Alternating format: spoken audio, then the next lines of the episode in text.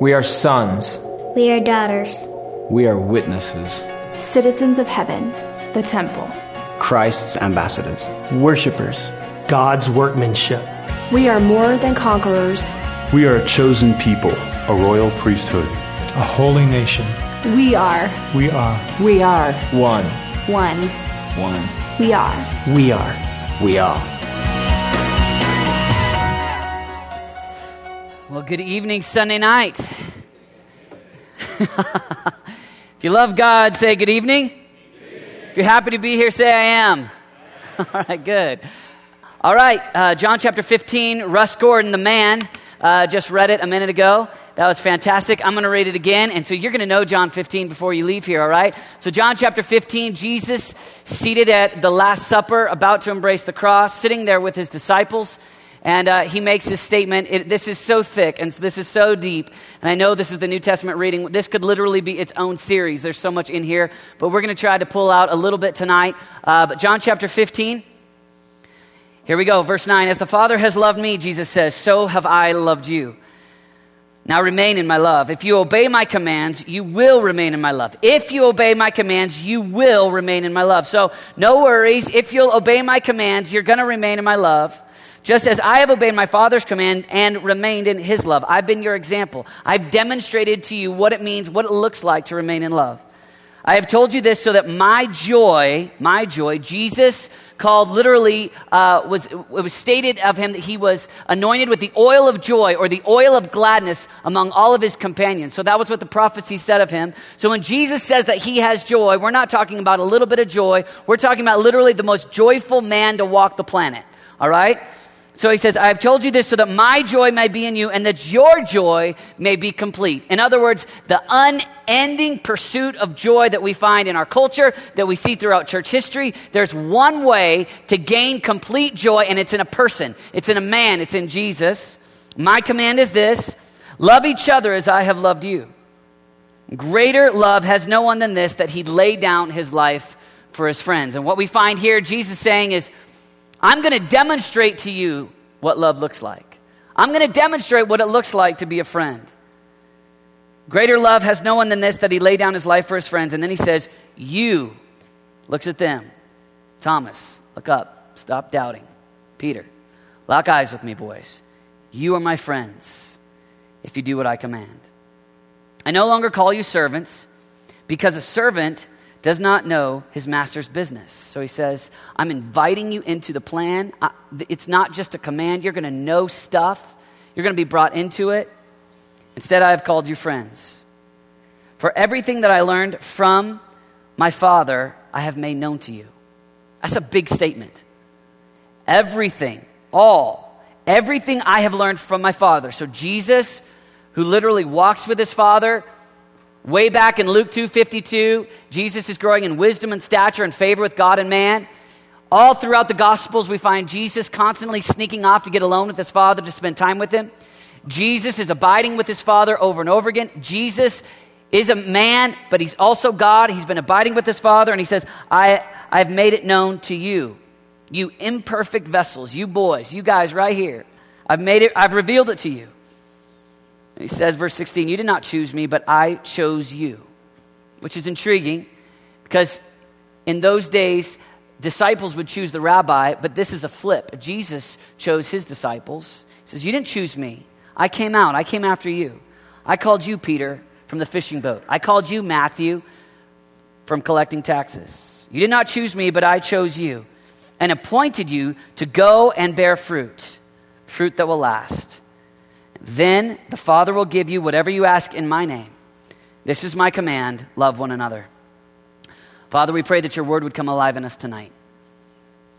God, we are so thankful that we have it. We're so thankful as disciples in 2009, as people that are attempting to be your friends and your followers in this day and age. We're so thankful for your word, God. We pray for a spirit of wisdom and revelation, Lord God, as we open this up tonight. We pray for your presence, Lord God, to warm our hearts. God, we pray that there would not that we would not uh, just intellectually think through this, but Lord God, would you download things to our hearts? Would there be revelation that empowers us to live differently? Would you soften our hearts, Lord God, so that we could live as true friends of God? God, we, more than a sermon title, we want to be your friends, God. More than a series at church, we want to be your friends, God.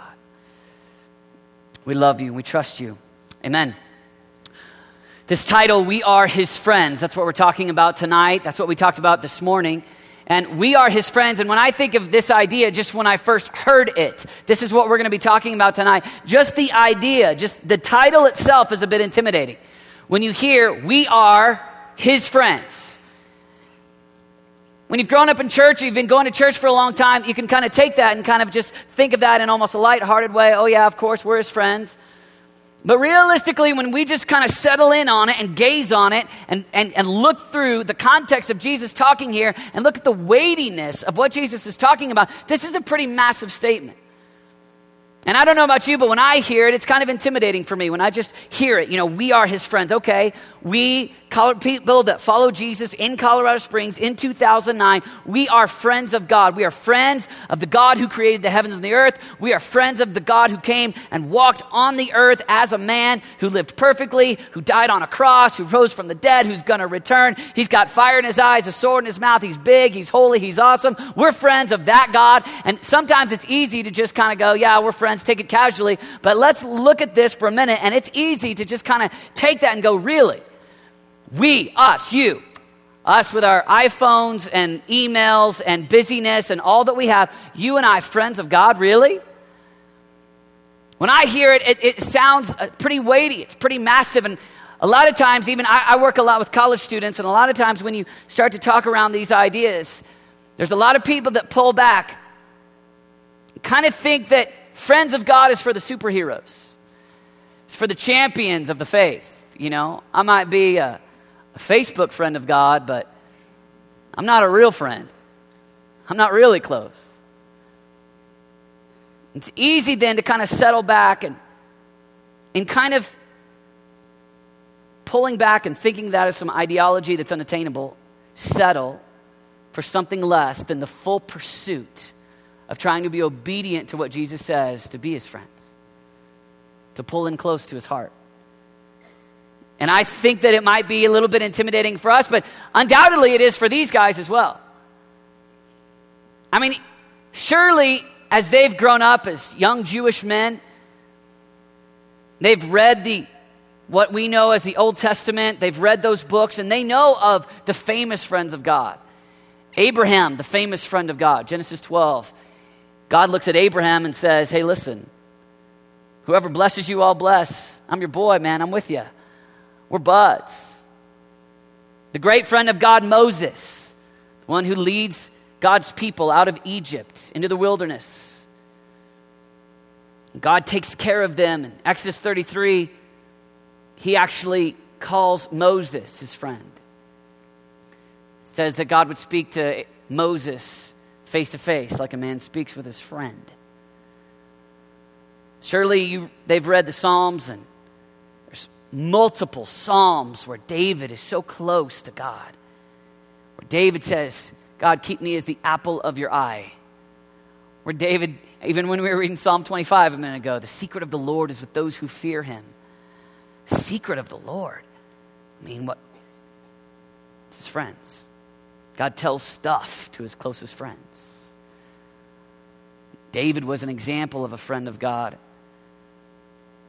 You can just imagine as they're sitting there and Jesus uses this language I no longer call you servants, but I call you friends.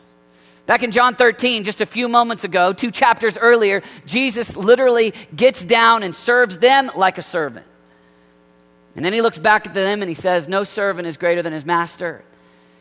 He looks back and he's called them servants, and now he's taking it to another level and he says, Let me tell you this. Guys, beyond just being servants, beyond just being obedient to the commission or the mission of the Messiah, I want you to know that I see you as something more than that. I see you as friends. I, I count you as friends. I imagine it's a pretty weighty moment. And I imagine if I'm one of those guys, I'm thinking about, man, do I, do, am I going to be able to sustain a f- friendship? Like, I mean, this is God, this is intense. It's interesting because in verse 9, right before he goes into the context here where he talks about being friends, he says this statement. He says, in verse 9, where we started with tonight, he says, As the Father has loved me, so have I loved you. Which, the depth of that, it's almost like you could freeze frame that for a minute and just imagine the depth of that statement made by Jesus to his disciples. As the Father, God the Father has loved me. So let me just ask you this question tonight. If you try to imagine how much God the Father loves God the Son, how much can you fathom? I mean, just imagine. How much does God the Father really love God the Son? They say that the way that you become friends or that you develop a relationship, one of the ways is that you spend a lot of time together. Well, eternity past is quite a bit of time. Eternity backwards, not bad. Jesus and the Father hanging out from eternity past, that's, that's a good chunk of time. Go a billion times, a trillion times, a million times, a zillion plus one backwards. How far can you go? It's a long way. Then they say that another way that you go deep as a friend or that you create friendship is shared experiences, epic moments, right?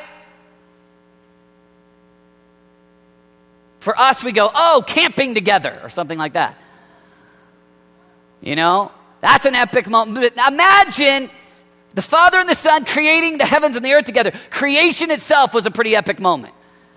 The Father and the Son creating the heavens and the earth together, not bad. Pretty epic moment, if you will. John 1 says, In the beginning was the Word, the Word was with God, and the Word was God. He was with God from the beginning. Through him, all things were made. Jesus was there creating the heavens and the earth with the Father. Huh. That's, that's a friendship.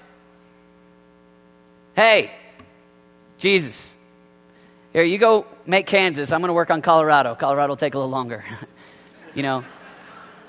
Just kidding. Sorry, Matt.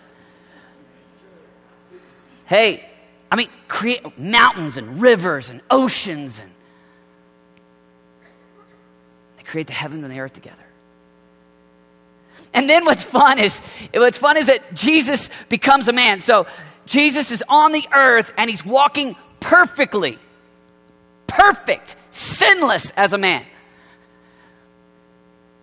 Now, if you're a heavenly father and you're looking down at a son who's walking in absolute righteousness, undoubtedly there's a whole lot of delight in your heart. Proverbs 10 says that a wise son makes his father's heart glad. How much gladness exists in the heart of the father when he stares at his son who is perfect? Huh? I mean, if you're looking, I mean, I, I have three kids, you know, and when they have like a perfect 10 minutes, I'm delighted. 30 years. Jesus walks in absolute righteousness. One of the best moments that personifies it is in Matthew chapter 3. You know it well, it's the great baptism event. Jesus is, I mean, he's about to start ministry, and he's communed with his Father.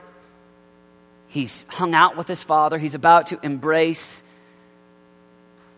a few years where there's some good days and some hard days. There's some days where they want to make you king by force, and there's some days where they want to put you to death.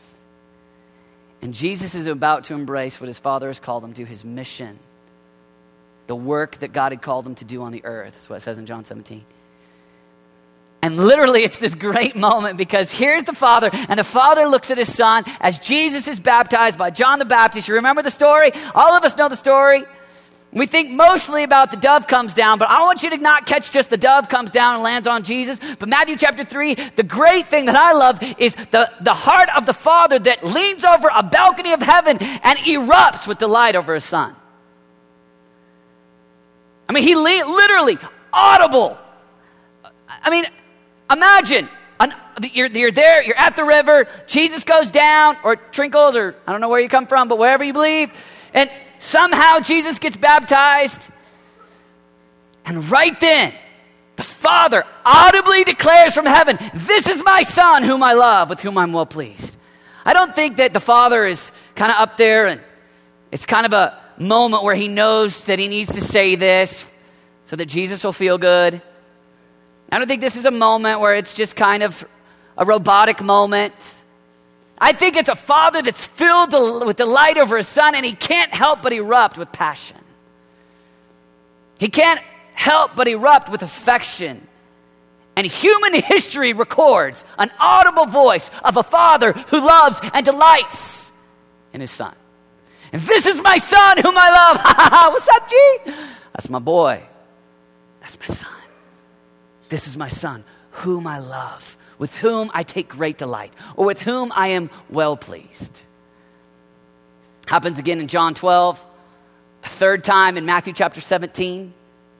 The Father just erupts with delight. So when we say, when Jesus is locking eyes with Philip, Thomas, Peter, Matthew, Andrew, guys, you're not really going to catch the depth of what I'm saying right now.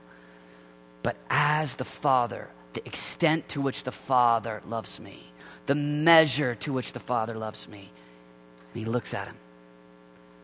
He says, That's how I love you. That's the way that I love you. That's the way that I delight in you. And as you and I enter into, all right, we're talking this week about we are his friends. In my own journey, let me tell you the number one thing that if you can get this rock solid in your heart out of John 15, this is the foundation point into a, a whole, a whole world of sustaining fervor for God and maintaining friendship with God. This is the foundational piece that He loves me, that He delights in me. I can imagine, I don't know what it's like, but I imagine in those moments where, you, where Jesus is looking at imperfect men and saying, That is the way that I love you, Peter.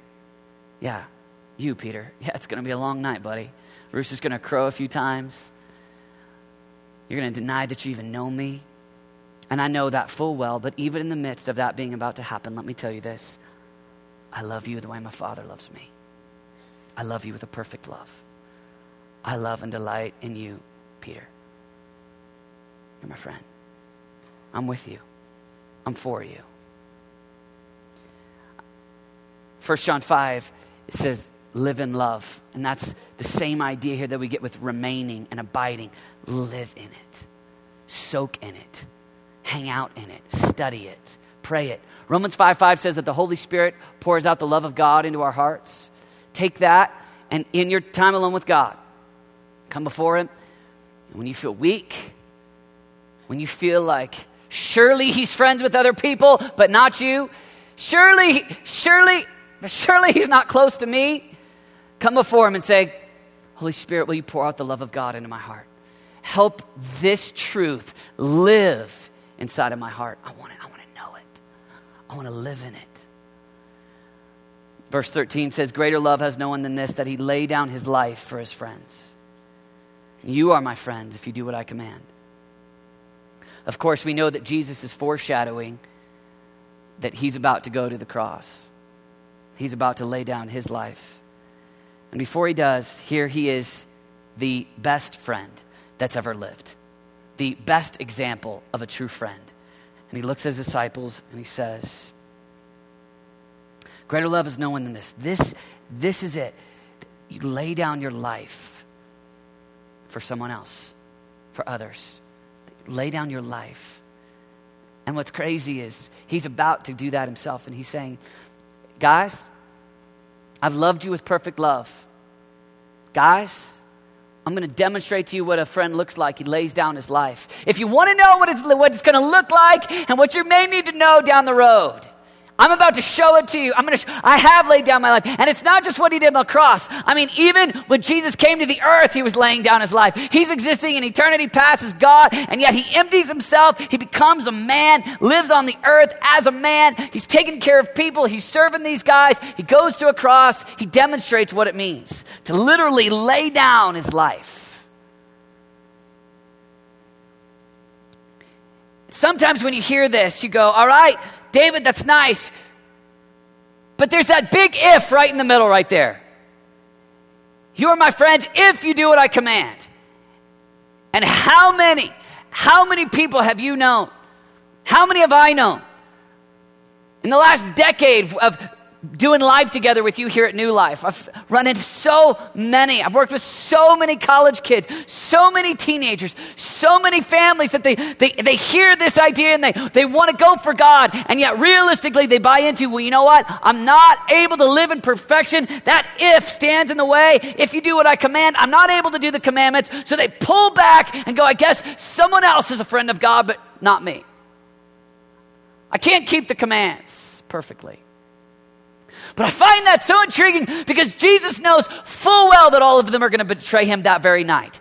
He's looking at imperfect men right there. I mean, he's not looking at angelic, incredible men that are going to keep every commandment.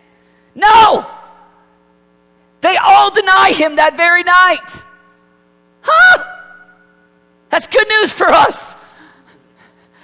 That's good news. I know you saw the Michelangelo paintings all of your life where uh, they all have like halos sitting at the Last Supper and they're kind of like right there, Jesus in the middle, and they're all like, uh, and you're like, I could never be like them. And you kind of imagine, but these are not perfect men. Except for Judas, he always had horns over his head, like, you know, he kind of knew he was bad.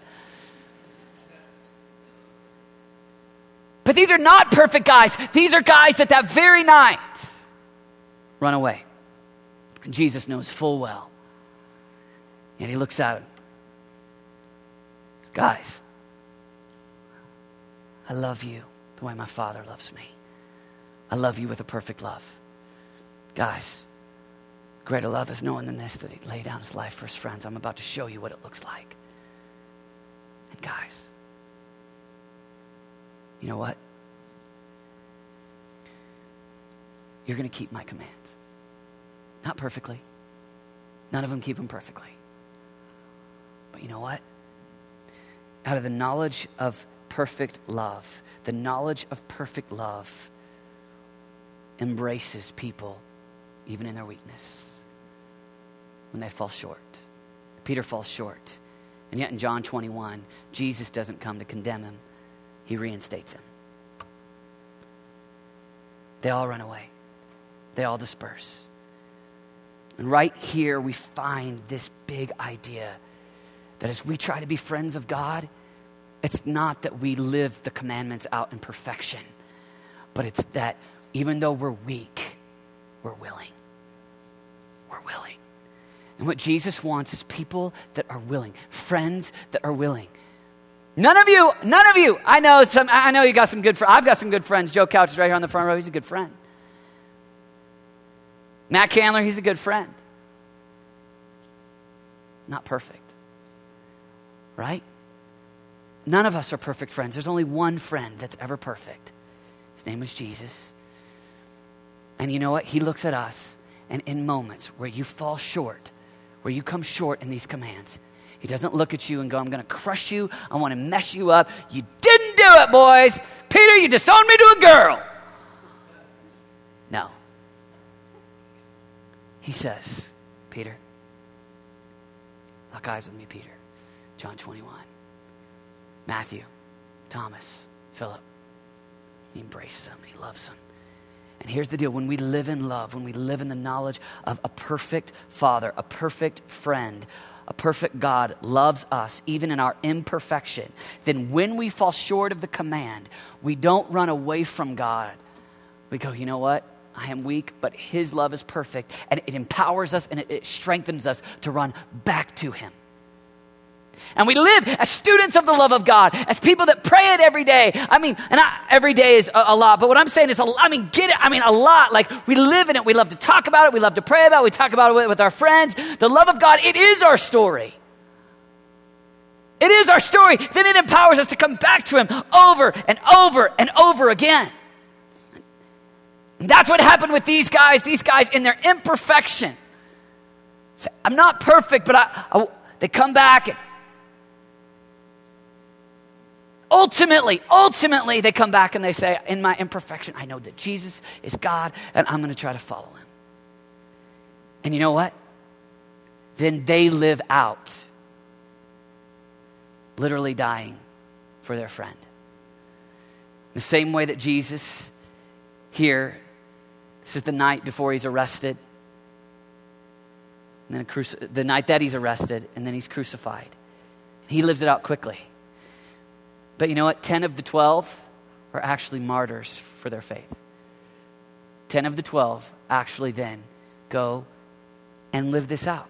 They actually die. They actually die for Jesus. It's interesting. I mean, just I'm just reading John 15 and going, wait a minute. Not only was this foreshadowing what Jesus did, but this, these disciples, they did die for their friend.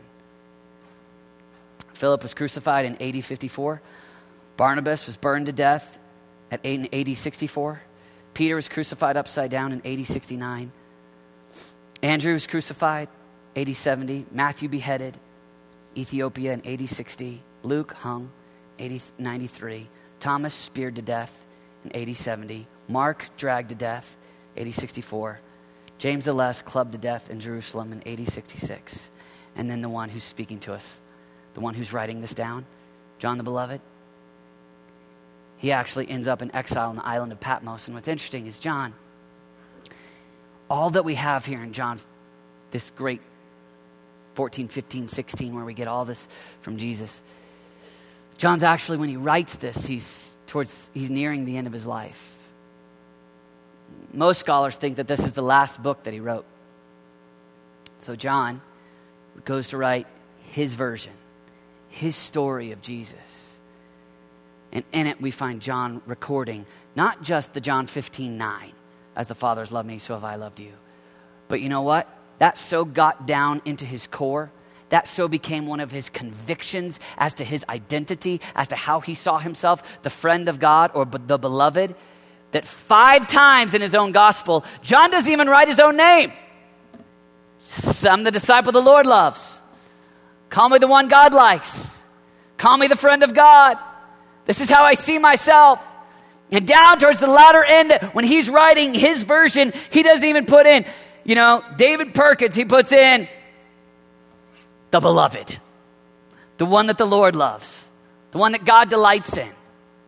See, John, John got this thing so deep in his heart that even at the latter end of his life, he was still referring to himself as this as his identity. This is how he talked about himself. And as we take baby steps into becoming friends of God, we talk about it. We talk about being friends of God.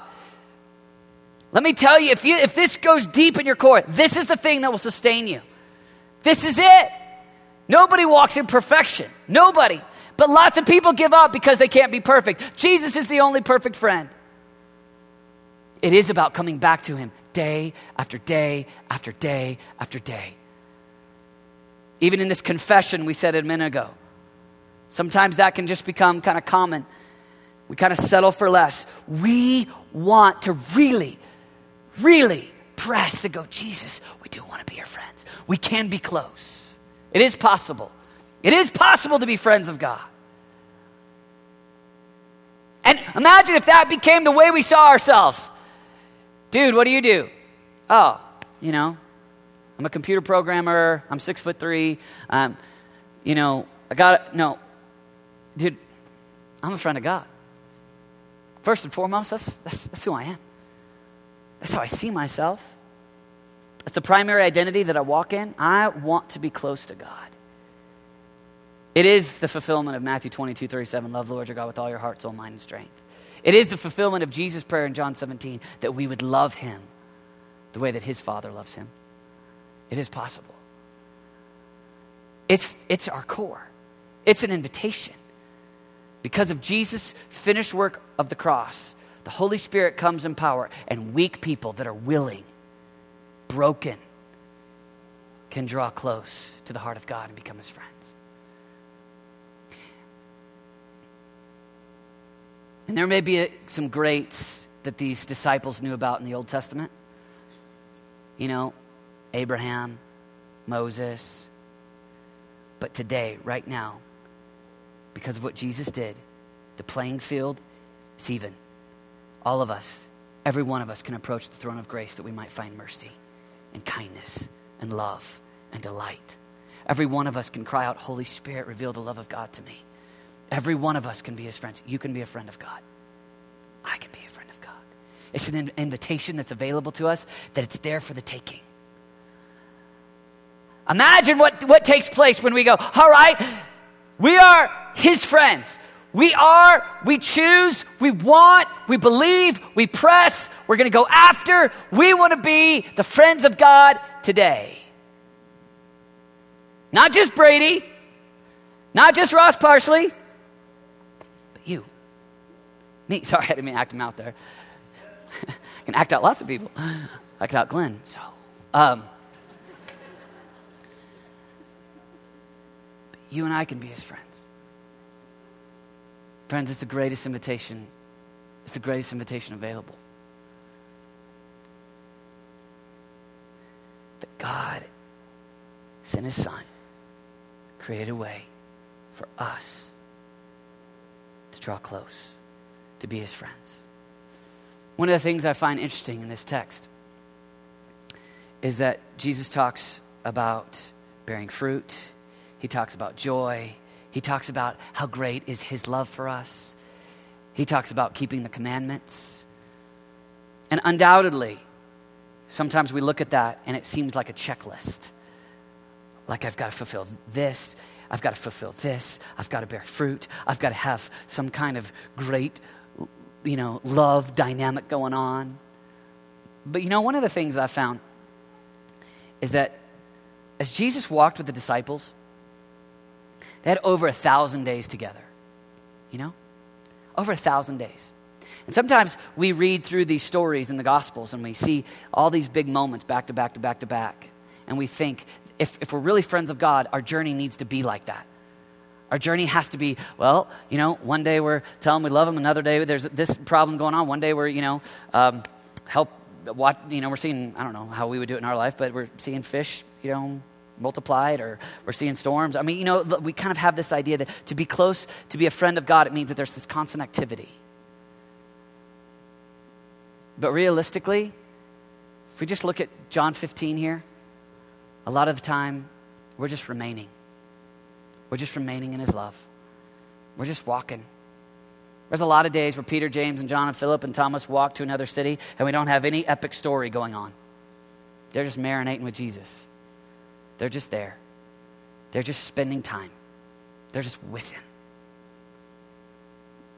The great avenue into really being His friend is just be with Him. I know, I love, I want to bear fruit. We want to bear fruit. We want to see lots of exciting things. We want joy unspeakable, joy to come in the morning. Joy will come, joy will come. But there's a lot of days where we just, like, I just say, like small oxen, we just keep staying the course. Some oxen are bigger than others. We just keep moving forward, and we're going to remain with Him. We spend time with Him. We know Him. We draw close, and we become His friends. You will become a friend of God as you spend time with God.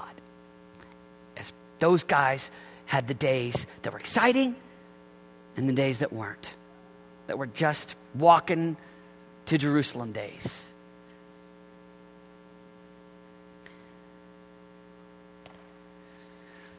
So, tonight I want to encourage each one of us as we pursue this, as we walk out. Live in love, live in the knowledge of God's love, meditate on it, pray it, ask God to reveal it to you. And when you fall short of His commandments, when you fall short, come back to Him. Run after Him with all your heart.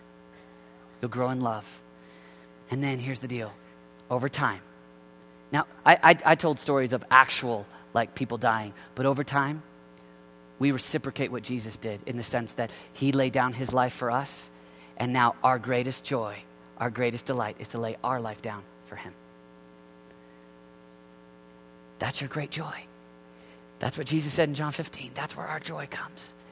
That's our great privilege. You're going to lay down your life for something. Some people lay down their life for comfort, they fight to have comfort. Some people lay down their life to get security. So that no matter what happens, I feel safe because I've got a big bank account or a big retirement account. Some people live for their family security. Some people live for recreation. Some people lay their life down for themselves ultimately, or ultimately maybe for a cause. But the great joy of the disciple is to lay our lives down like the best friend we've ever had laid his life down for us.